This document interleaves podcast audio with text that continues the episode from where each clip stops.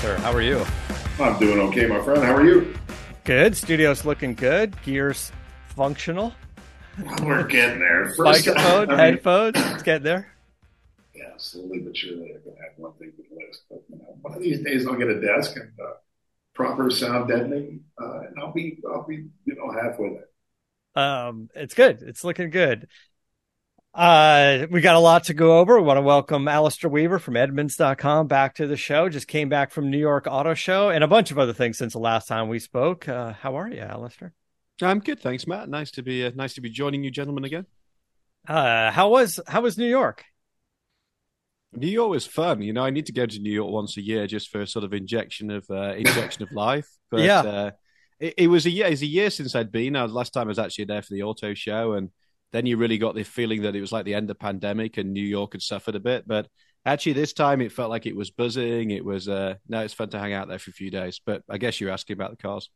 Well, a, little bit of New York as well, but how's the uh, the landscape of New York Auto Show? I I- I'm seeing a lot of press coming out of New York Auto Show, more than I thought. So is because in the previous years, I know with pandemic and stuff, but it looked like New York Auto Show was, I don't know, maybe not getting quite as much attention. I thought some of the manufacturers were not showing up.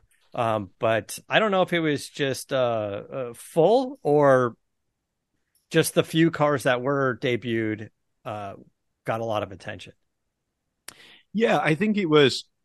I think it's a bit of both. Um, certainly compared to D- Detroit last year, that was super depressing. New York did feel like a bit of a renaissance. Um, most of your mainstream brands were there. The luxury brands still didn't didn't turn up, but Hyundai, Genesis, Kia, they went big. Uh, you also had the the new Ram uh, EV truck, which we which we can talk about the uh, the Ram Rev, and then um, yeah, it had a good feel. There was media there. There was the, the show was pretty full. There was a sort of sense of buzz about it that's been missing from, you know, from last year's New York Auto Show, particularly from Detroit. A little bit more towards what New, what LA was, and you know, I think people are still trying to work out whether auto shows are a good thing or a bad thing. But you know, Nissan were there, Chevy, Ford, most of your big players. Um, a few little weird things. Like I, I went to see the new Lamborghini, um, and I sat down with their CEO, and they were literally half a mile from the show in like a private bunker. They had this little secret headquarters in in Manhattan. Yet the only cars at the show were dealer cars. So it's kind of like a little bit of me saying, well, you know, the 16 year old me wants to go to an auto show to to see the new Lamborghini close up, and I'm, you know, I'm potentially the customer of the future. So there was a bit, still a bit of kind of like, you know, weird thinking going on, but definitely worth going. And you know, I, I hope it does well. As you know, I'm a bit of a fan of these things. Yeah. So you mentioned the Ram 1500 uh, Rev. It- we we talked a little bit about this at one point. The concept vehicle that I believe was at CES was very cool looking, kind of over the top, um, with its whole like pass through going, you know, from front to back, uh, you know, with storage. And then the production version, I guess, announced uh, maybe after Super Bowl, or around Super Bowl, and it just looked like a Ram 1500 with with a, with, headlights. With batteries and you know like yeah like a facelift a little bit of a facelift new headlights.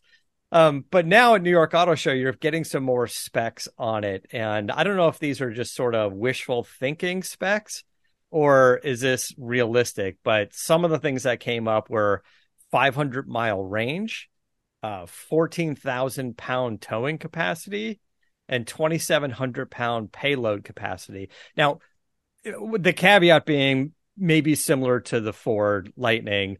If you're going to tow, your range is probably about half. If you're going to tow, uh, you know, a few thousand pounds, you're obviously going to cut into that range a bit. But um, what Yeah, have you those heard? numbers you mentioned don't go together. That, that's where they, Yeah, right, right. I mean, the horsepower and torque, 14,000 pounds towing capacity, sure, for 120 miles, not 500 miles. Uh, but I, I don't know. Like, if you got a chance to get up and see it in person, um, what do you what do you think? or how promising is it? Yeah, I think uh, it's kind of what you said. We saw the concept; it looked so. I don't know why they did that actually, because he created a level of expectation that they were never really going to fulfill. It does look like a slightly cooler version of a of traditional your traditional Ram 1500, but I don't think that's necessarily a bad thing. Inside, it's a bit of a fusion of like upmarket uh, traditional RAM cues, but then you've also got some neat little gadgets like you've got an extra screen that you can specify in front of the passenger, things like that. The specs were the big takeaway, and you know there's some really big numbers here. The bigger battery pack is 229 kilowatts. Now, to put that into context, I want to say a Model Three's got around 70 kilowatts. You know, something, some, you know, a, a, a typical thing like a like a Rivian's up at 130. This is more than the Hummer. That is a massive battery pack, which means not only massive money, uh, as well, it's going to be well, it's going to be north of 100 grand, uh, we reckon, but it's also going to be so heavy. Yeah. You know, you, you can have range, you if you have the battery pack. Um, and even the standard battery pack is like 168 kilowatts, so so eight kilowatt hours. So even the standard one's big, and then it's like, okay, we're just going to win the spec race by fitting this enormous battery, which you'll have to pay for and have to lug around the whole time. How does it and compare then, with the, with the weight of the uh, of the Hummer? Because that's the only thing battery wise, if I'm not mistaken, that yeah. comes in weight wise. I didn't have. We haven't got weight figures off RAM, but just that battery pack. You know, I was talking to. Um, I did an interview with Nissan's head of EVs, and we were talking about it a little bit. I was like, dude, this is like this is a big thing, and we reckoned it's going to be eight to nine thousand pounds. Yeah, has to be, has to be, just to just to lug around all that battery. But so, the, the and, Hummer, and then you've got like, yeah, the Hummer's say, like the Hummer was how how much did the Hummer come in weight wise? Uh, it's it's it's something like nine thousand pounds, but similar size battery. They have a it's a two hundred and twelve point seven kilowatt battery, I believe. So you're going to have to come into similar specs, you know, weight and whatnot, because just like you said, the battery alone is massive. We're, we're getting pretty close to like the thousand pound, hundred grand truck. I think we're at the hundred grand truck already with this. yeah, like, that's it's, a it's, it's all very realistic way of putting. I, yeah, I and then my, you've got like, sorry, I, go Matt. I said I think my Ford Lightning has a 130 or 131 kilowatt battery. So getting jumping to I don't know two what'd you say 210 2 209 229 229 all right. So almost a 100 kilowatt more. I mean it's it's almost twice the battery which I don't I don't know where you put it. Maybe it's stacked thicker. Maybe they figured out a way to you know go from a this battery to this super tall battery. I don't know. I mean their big their big messaging was we're not first to the game but we're going to be better. So it's like we've looked at what Ford's done with the Lightning, we've looked at the specs of Silverado EV. So we just said like, how do we go bigger? And and that's their that's their pitch. But the other thing is charging this thing. I mean, as you know from your Lightning, Matt, you know if you're a, even got a like a level two home system, which is what most of us have now. You, you know, you, you're not out. You're adding what's about seven, seven or eight kilowatt hours per per hour so even if you charge this thing overnight, you've got nowhere, you're nowhere close to to topping it up. So the whole infrastructure takes like another another leap. And if you're going to stop at a, even a, a, reasonably fast charger and try and charge 220 kilowatt hours, like you're going to be, you know, you might as well get a hotel room even on a fast charger. Sorry. It, so it, it's interesting because the specs are impressive, but they're doing it with just throwing massive battery at it. So you're right. So the weight, of the vehicle, the charge time of the vehicle. It's not that it's an efficient vehicle by by any means. Uh, you know, it's not like they're coming to the table with some some new advancements in battery technology where they're saying, "Hey, you know, for for the same size battery as a Ford Lightning, we can get you more range." And that's not what's happening here. Bigger now, is better. If you're going to do it, I guess do it on a full size pickup truck or something like the Hummer or whatever. Like uh, doing it in something sportier is it doesn't doesn't necessarily make sense. Actually, a good example of this is uh, I just watched on on Edmunds.com the uh, uh, the drag race that you guys did between the Lucid and the Corvette Z06, and the Lucid being so incredibly fast in a straight line. But by time you guys had to go do the U turn and come back the other way, the Z06 was kicking its ass basically because all that weight and all that mass, and I I assume you know a, a fairly uh, average all season tire makes all the difference in the world. So this this the Ram fifteen hundred.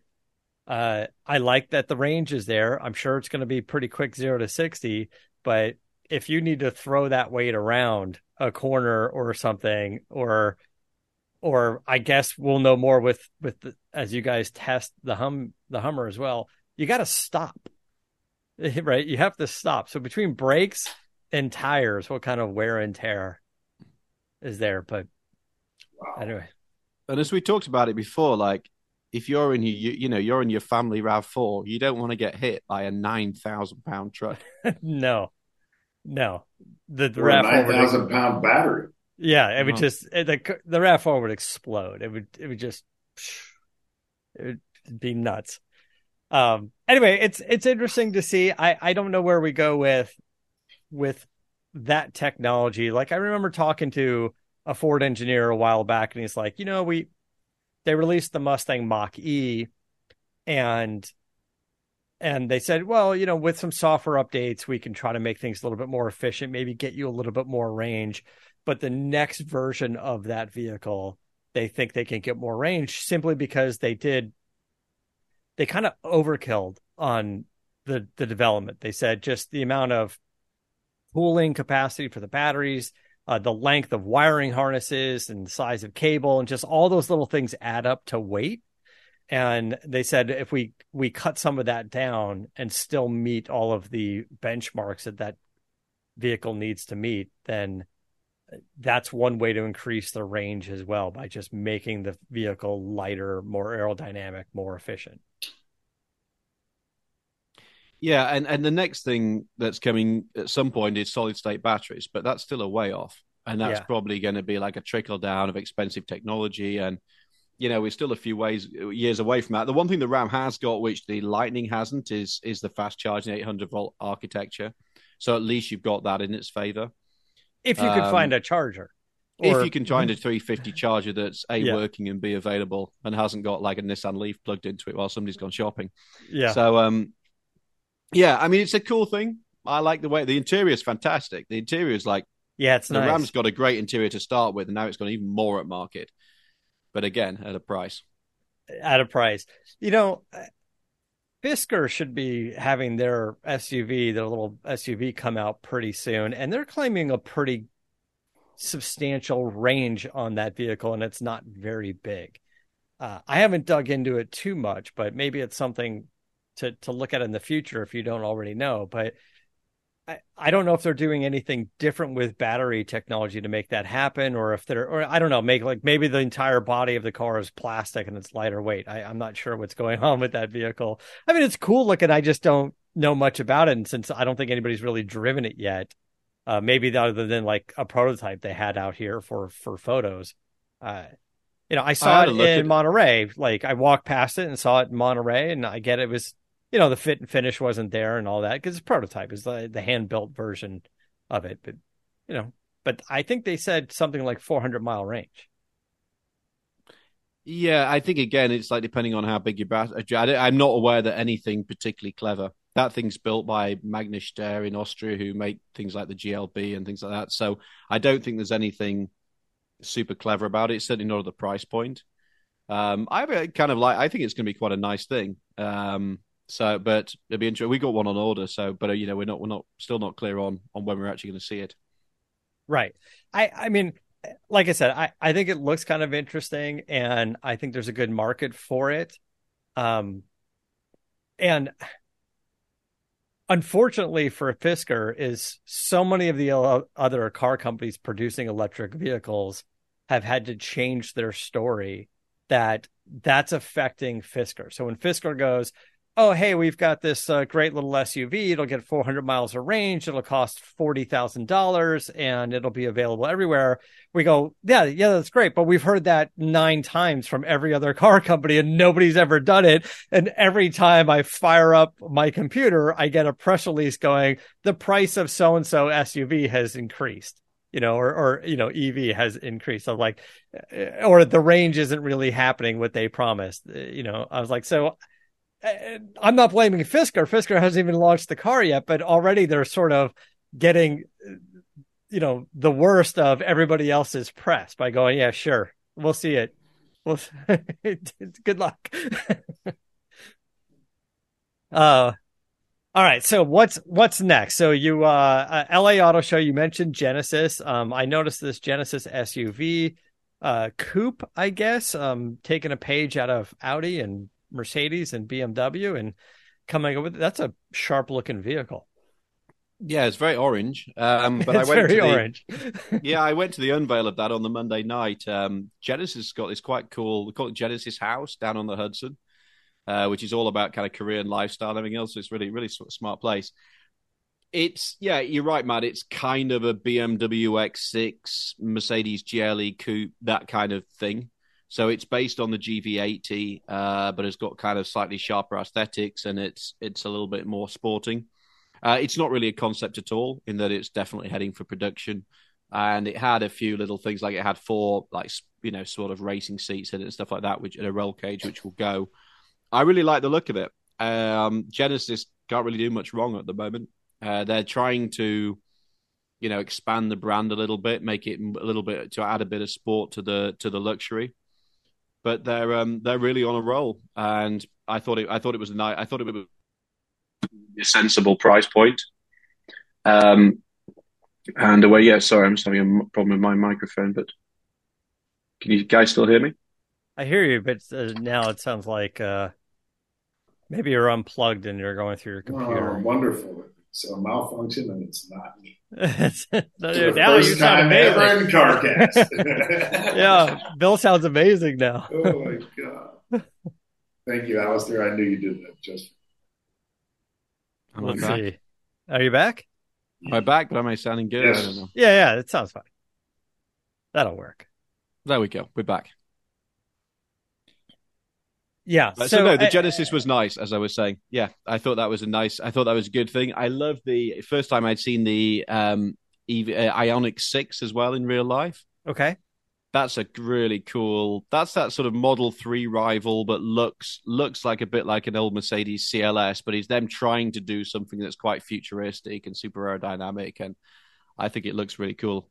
Um, what was the What was the coolest thing you took away from New York Auto Show? Um, anything uh, catch you off guard that you weren't expecting? I enjoyed. I, I, as I say, Lamborghini were up the the up the road, um, and I think they were taking the opportunity that there was a media in town to to do something.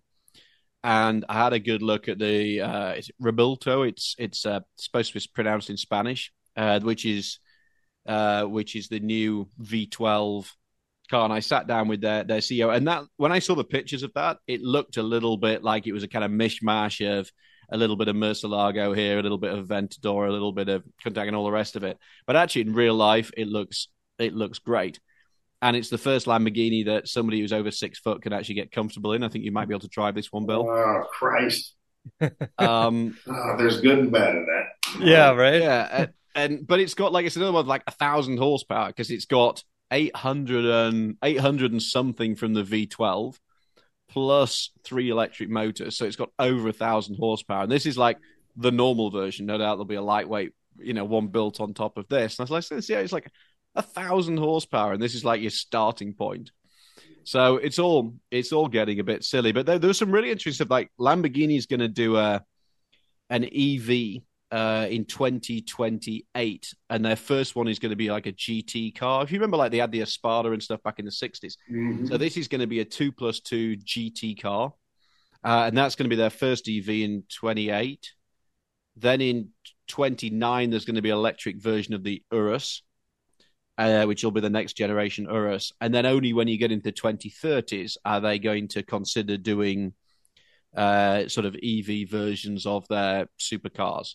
So they're going to keep going with the V12, which I thought was quite cool. So you get awesome. 800 horsepower V12 and then three electric motors. They're the Lamborghini, the the two plus two that you're talking about. Do you think it's going to be a two door or it's going to be a four door like the Aston Martin Rapide? No, it's it's a definite two door. Um, Stephan Winkelmann's the CEO. He, he used to run Bugatti as well. He's been he's been there forever, or on and off forever. Um, no, he was pretty clear. It's a it's a two door. It's a two plus two. So similar in concept to like a Ferrari Roma, um, although they hate comparing themselves to Ferrari. But it's going to be more expensive than a Urus. So it's probably okay. going to be today's money, three hundred grand plus. Um, so kind of super exclusive, but more of a daily driver than a than one of you know than a Huracan is, for example. So you'll kind of have in the lineup. You'll start with the Urus SUV, and that will have gas, hybrid, and EV eventually. Then you'll have this two plus two as like a fourth model lineup. Then you'll have the replacement for the Hurricane, which will be probably hybrid. Well, she will be hybrid, and then you'll have the new, you know, the V12 supercar, which will be, which is obviously hybrid, and you know, we're driving it later this year. To me, that sounds like an exciting future for me. Do we do we know? First of all, I'm I'm because we've talked about electrification for the use of performance, and the the supercar with the 12 cylinder engine at 800 horsepower plus, combined with electric motors and making it all wheel drive. That sounds like so much fun to me. exactly. That's why I asked that. You know, question. I mean, to be able to hear, because uh, first of all, the Lamborghini 12 cylinder is a fantastic sounding engine already. I mean, you can just hear that thing from a mile away, but you you hear it's a 12 cylinder. It's so good. I mean, their 10 is good, but the 12 is just so good. And driving the Aventador is just a, a fantastic. Uh, aural experience. experience, you know, uh, um, but combining it with and and kind of making it the the super version of the Acura NSX, right? Like uh, something along the lines of that um, is is interesting. Now, if you if it works and they take that sort of mentality and, like you said, apply it to a an Urus hybrid that that makes the SUV pretty pretty interesting as well. But already the SUV sounds pretty good, even with the eight cylinder. But it's not like the twelve. So um, uh, super interesting, I think, on that on that car, that new 12 cylinder, and it's a completely new gas engine. It's not a yeah. carryover, from what I understand. And the Urus, you're right. And the Urus is kind of propping. Lamborghini's going to do 10,000 cars this year, probably for the first time ever, and you know, nearly half of that is Urus. So that's kind of that's yeah. their sort of bedrock now. But they're determined that they've got to do these things properly. Now, and there's going to be a bit of a learning curve. So, you know, like, I, I don't know where Lamborghini stands with electrification. Maybe they're talking to, you know, Audi and VW Group and whatever to make that happen. But um, Ferrari with the LaFerrari, um, that car I understand has some issues uh, in McLaren P1. Um, talking to a uh, talking to Aaron Hagar, his dad's LaFerrari I think that car went in for warranty work or whatever and had the battery replaced maybe twice on that thing. There was something with the charging on it and it fries the battery and it doesn't really work well. And uh, a cool car when it works, but there was an issue with that. And and Bill, I don't know if your your brother has a LaFerrari. I know he's a Ferrari fanatic, but um, I just yeah, I, I, he had some cool cars, but I don't think LaFerrari was was was one of them. But there were some issues there, um, and now we're getting into the next steps as far as electrification. Like, how many years were in between the McLaren P1 and the new McLaren Artura, right? Which is their hybrid with some electrification. So hopefully they learned something. Yeah, we had one in the office a couple of weeks ago alongside a Maserati MC20. That's a hell of a looking. That's a hell of a great looking car. But actually, yeah, both those cars are very pretty. We yeah. saw at um uh, at the Velocity Invitational uh, event up at Laguna Seca. It was all pretty much sponsored by McLaren, so they had a handful of those cars around at the track. But yeah, that Maserati is gorgeous. Yeah, and I, I was talking. They were talking about like, do we do they want to do another hypercar? You know, like a LaFerrari P1, and kind of saying that it's actually quite a hard to make a business case for it. They'll do one-offs. You know, those like, you know, like sort of like versions of for super mm-hmm. rich collectors, but actually to start engineering a, a genuine hypercar like a P1 or a LaFerrari is it's hard to make a business case today. Right, Mercedes is still finishing up their the I don't know the Mercedes One or something. Yeah, it's basically like an F1 car with with a roof and seats and headlights. yeah, and the Valkyries are sort of just starting to to hit the road, and yeah, yeah it, it's it's kind of fun that these things exist, but I don't I don't know why, but I don't get as excited about them as I once did. Yeah, I I mean, I guess I don't know. I guess it's kind of interesting. The Mercedes was announced so long ago that by time that car gets delivered, I don't even know if there's real fanfare with it. I'm sure to the person buying it, yeah, but to the rest of us, are like, isn't that the concept car from six years ago? It's like I exactly. thought we already did that. I like we just didn't get enough information or updates. Like they couldn't just keep pushing. I, and again, that's the problem with making these announcements and and and not getting the car out within you know 24 months if you're talking four five six years it's like i i thought the car came out is it is it six year old technology like where are we with that thing you don't really know um but with lamborghini's case you know ferrari's got the Purosangue their suv with a 12 cylinder. Um, I don't know if it will always be a 12 cylinder, but it's a 12 cylinder now, and I'm sure there's going to be some sort of hybrid version or or whatever on that. Um, and what was interesting is is when I was talking to Aaron Hagar, his his dad was invited as a Ferrari collector, as a Ferrari owner. His dad was invited to get on the list to purchase one, and he turned it down because he's like, I don't know, it's not a Ferrari.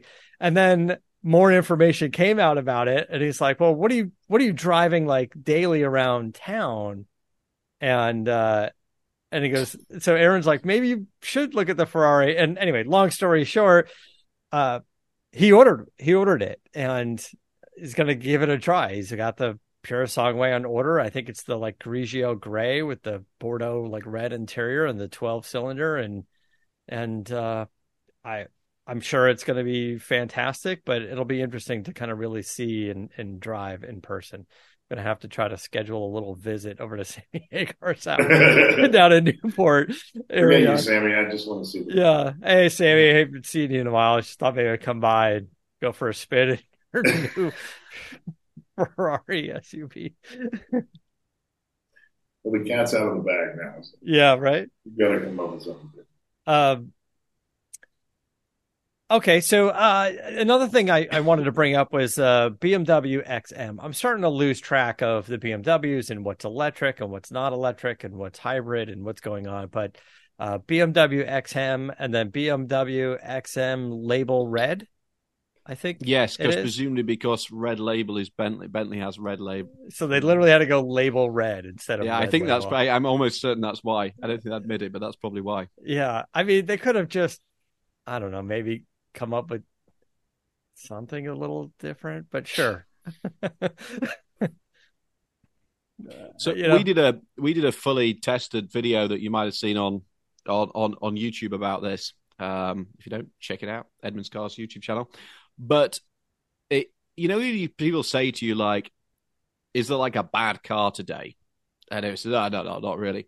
Honestly, the XM is as close as I can think of to a really genuinely sort of bad car. It's it's the weirdest thing in the world because this is like the first M car since the M1 of what 1978. So expectations are instantly high. It's not. It's trying to be this sort of you know cut price Urus or something. It's a it's, it's a special thing. So we are really excited about it to the point where one of the guys in the team drove it from the launch event in Arizona all the way back to our test track in LA because we are like we're going to run the numbers. It's going to be incredible etc., etc. And it really just wasn't. Um, it's unbelievable. So it's a plug-in hybrid with a big battery. It is unbelievably heavy. Uh, how how much do you think this thing weighs? It's a five-seater family SUV that's a bit bigger than. So it's sort of like between an X5 and an X7. So how, how much do you think it weighs? I mean, because you're saying it's heavy, uh, I'm seven thousand pounds. Uh, a bit bit much, like six thousand one hundred. But that so it weighs yeah. more than a Raptor R V8 Raptor R. It yeah. weighs more than that, and then it has. It's just a weird mix. So the ride quality is really stiff, like unacceptably stiff. And in the front, you've got those like big M chairs that you get from the M5 and everything else. So it feels like really sporty. And then in the back, you've got this bench seat, this like squidgy bench seat, which makes it feels like you're in a Rolls Royce. So we did a little skit with me sitting in the back and being thrown around the test track, but it's like nobody's quite sure what this thing's trying to be. It's like they've got a committee to design it and everybody's had an argument. And it's it's not as fast as an X5M, and it's not as grippy as an X5M, but it's a load more expensive. It's like 30, 40 grand more. And then you've got like a smaller trunk, and there's just it's just strange. And that's before we even talk about how it looks, which you know is should we say polarizing, although we can't find many people actually like it. So this is just this is just something that people are going to buy because they like its looks and they want to make a really big statement. So I think they're going to sell a bunch in China. They're going to sell a bunch probably in Miami, maybe parts of LA, and that's probably a lot. It's it's a really strange car. This is this is one of those dilemmas for for BMW. Like you said, the look is polarizing, and we're kind of been seeing that from BMW, but oftentimes we can accept that because the vehicle is so good. You talk about like BMW M3, M4, and go, you know, this is such a good car that you can kind of start to get over, you know, whatever the grill or something that's going on on it, some of the elements you don't like. BMW M2, that's a weird looking little car. And uh, I think it's probably very good, but also very weird looking.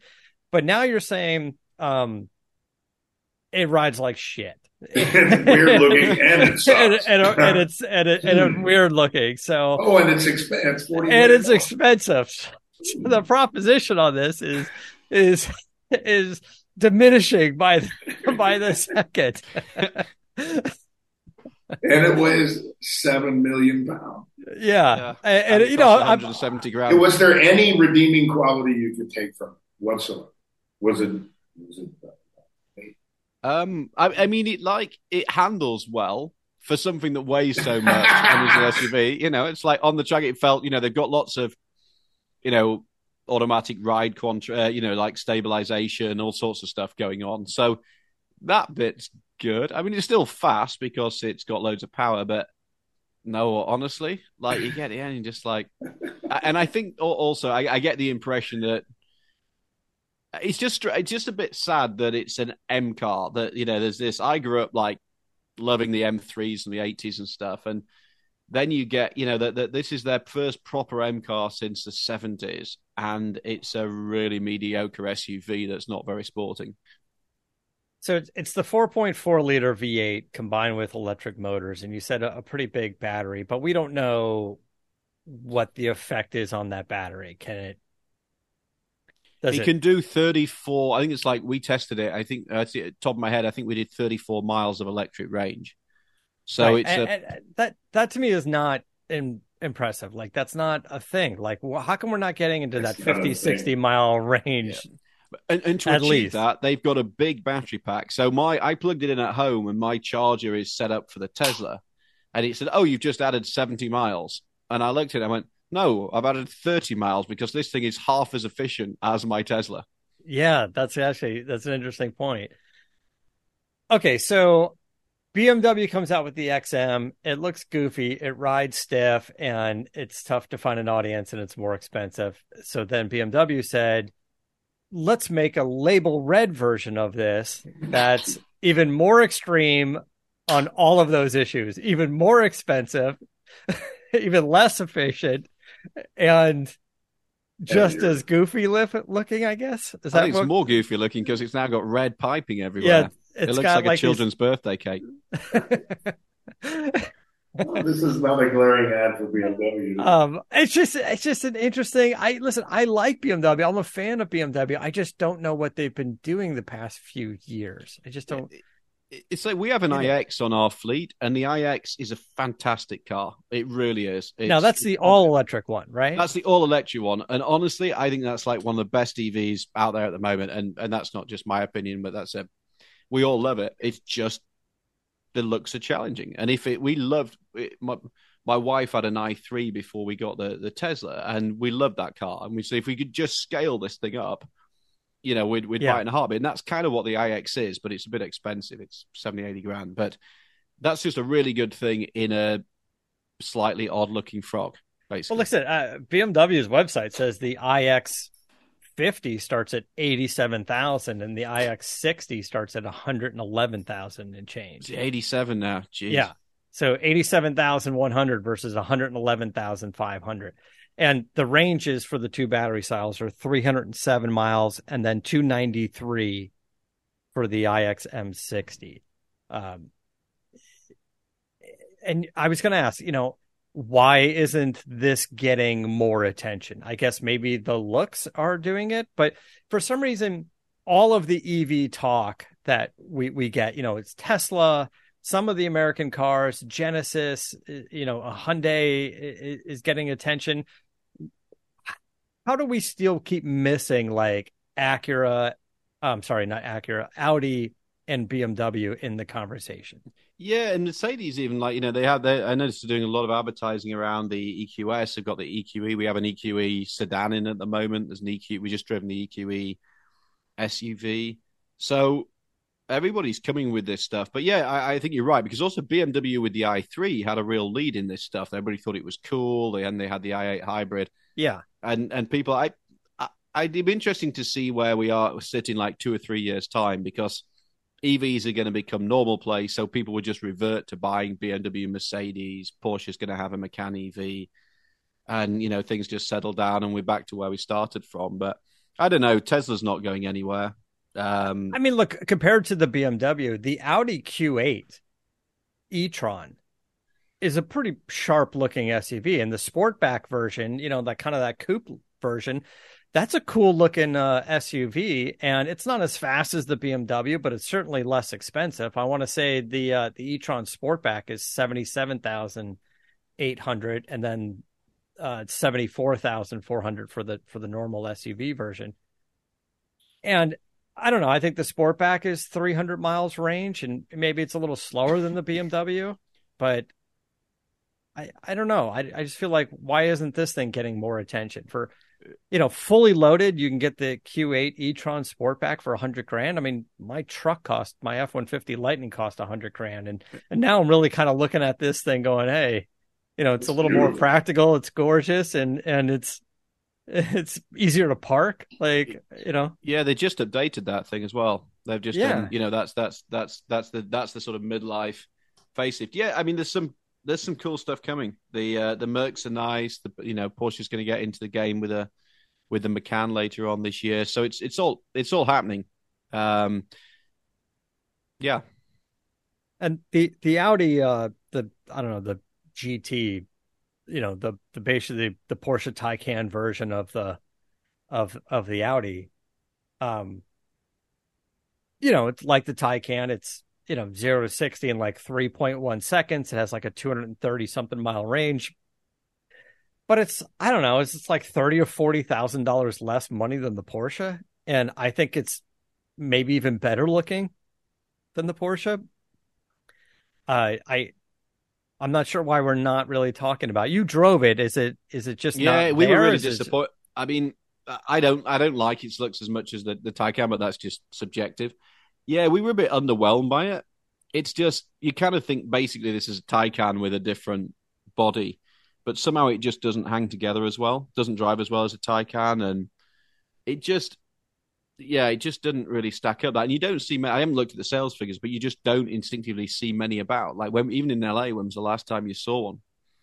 It's been a been a while where yeah. Taycans are everywhere. Well, there is one in Sammy Hagar's garage. His wife drives the Audi. Yeah, it's red. It's gorgeous. It's nice, and she she loves it. But um, but you're right. It seemed like of those two vehicles, Taycan got all the press and all the attention. And, and, it came first, I think, as well. That was the big, yeah, and then the Audi version, which is probably more bang for the buck, but I guess if it's just not quite there, as you're saying, driving, you know, maybe that's maybe that's why. But I don't know how the the Audi Q8 e-tron drives. I just drove the Q4 e-tron, which we'll save for another show. But, um, you know, short answer, in my opinion, and we'll get see what you think, but the Audi Q4 e-tron, it, it was fine in all aspects. It just felt it didn't feel like an Audi to me. I was just feeling looking for something a little bit more upscale. It just looked like a fancier version of the Volkswagen ID4. Like all the door panels, everything was plastic in it. The dash is mm. plastic, mm. and I was like, "Where's the Audi?" you know. And I get it's the entry level Audi. If you just want to get into something that says Audi, it, it's it's nice, and I think it looks better than the than the Volkswagen ID4. But I, it didn't feel like a luxury vehicle to me. Yeah, because it is basically a tarted up version of the ID4. You're quite right.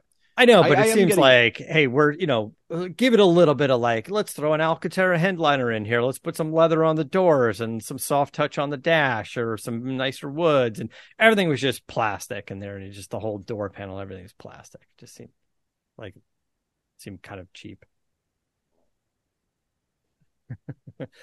um, but I don't know. I guess if it's fifty thousand bucks, then maybe that's that's why they're trying to they're trying to like like hey you want to get into an electric car you want to get into an Audi you know for 50ish thousand bucks maybe with a bunch of options you're at 60,000 and they're going hey do you you know do you want to get into a Mustang Mach E for that price range or do you want to get into the Audi? And you can kind of I'm sure they're different and they're different driving driving dynamics but similar price range you're just going after you know do you want Audi or do you want Ford no, agreed. And I'm also just getting a bit bored of like all the performance talk because I, have just spent last two weeks in our Lucid uh, long term test car, and it's actually getting a lot better. We had so many problems with that car, but actually they they've done something like 30 over the air updates, and the the software is getting way way better. So I'm starting to enjoy the car for the first time. But you just never. The reality is, you just never use the performance. You've got three different modes. I just have it in like the most chilled out mode. You only ever use like 20% in the throttle even in that mode. So all this like craziness, oh, we're going to have a truck that does zero to 60 in four seconds like the Rev. It's like, I don't know. I'm just getting a bit bored of it all because you just don't. The reality is that's not how you use a car. So it's all about these startups trying to create a name for themselves and you know make a big fuss. The reality is actually it's bloody miserable driving. You know, booting an 800 horsepower car with, I, with people I, in it. I'd be honest with you. I think any new car that comes out, especially any new EV from a startup company, if it came out and the quality was really good, that would get all of the press, all of the attention. And unfortunately, it's easier to make the vehicle fast and get attention that way than it is to make the vehicle really good. It's tough to make a good vehicle. If you said, this is the best built vehicle we've seen from a startup automotive manufacturer ever.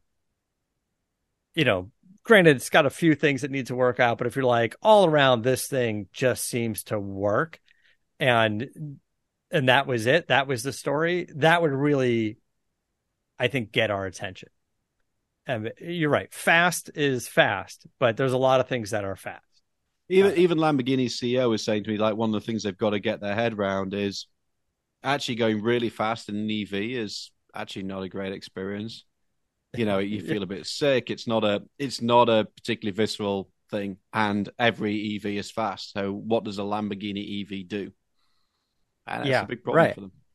You know, and I, we'll, we'll we'll wrap up in a second, but it it seemed like we've had this discussion. We're like, you know what, all cars are pretty good these days. Like things are kind of stepping up, and it used to be, you know, 30 years ago, a car manufacturer would release 40 different cars, and if three of them were were financial hits, that's enough for the balance sheet. Uh, now you kind of have to make everything pretty successful. And I don't know what happened, but it's just like I just read recall after recall after recall, and it doesn't matter uh, the quality of your brand. Um, um, I mean, I guess on some level, I just don't see still a lot of Lexus recalls. They seem seem to be doing a pretty good job with the quality, but I mean, just you know, Tesla, Ford, Lincoln, Hyundai's, Kias, just uh, you know, ev- everything out there, even uh, I don't know, Mercedes or whatever, like everything is just suffering from recalls. Like, what is going on? Are we just rushing to build stuff quickly, or are these car companies really trying to get into new territory with the hybrid systems, electrification, and and they're just Uh, missing stuff or cutting corners? Because by the way, all the recalls are not necessarily all around like battery technology and EV technology. Like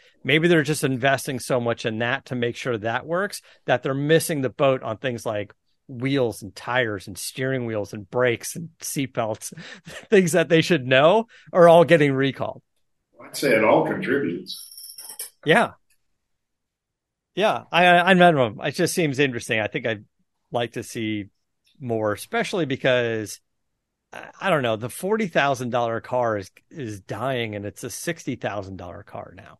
Like Yeah, $60,000 that's one thing that- seems to be the entry point. and that was one thing like the Nissan guy was saying because I was saying like, how do you stretch? You know, the Kia EV9 we could maybe talk about another time because that was at the show. But that's going to be seventy grand for like a three row Kia. And then Nissan were basically saying like, when you look at the cost, the average price of a vehicle, or what people, you know, if you take the trucks out and everything else, you know, people don't have the wherewithal with interest rates and everything else. You know, people like to spend thirty grand on a car. So it's not like people can everybody everybody can turn around and say, "Oh, now I can spend sixty grand," because they just don't have the means. So in essence, it's like things have got to normalize for EVs and everything else at about thirty grand because we know that's where that's where the car buying market is. Yeah. Yeah. It's been kind of interesting. Interesting. the prices are going up. Um, all right, let's uh we'll wrap it up for today. And uh yeah, lots of good stuff coming from New York Auto Show. It's all going to be up on Edmunds, uh, Edmunds.com. So you guys want to check that out. Of course, their YouTube channel as well. Um, Alistair, is there uh, anything else that we're missing? No, I think we're all good. I'm at, at Weaver on Cars. So check me out too. Give them a follow. Let them know what you guys think. Um, I appreciate it, guys, and uh, we'll see you next week. Until next time, keep the air in the spare and the bag of week.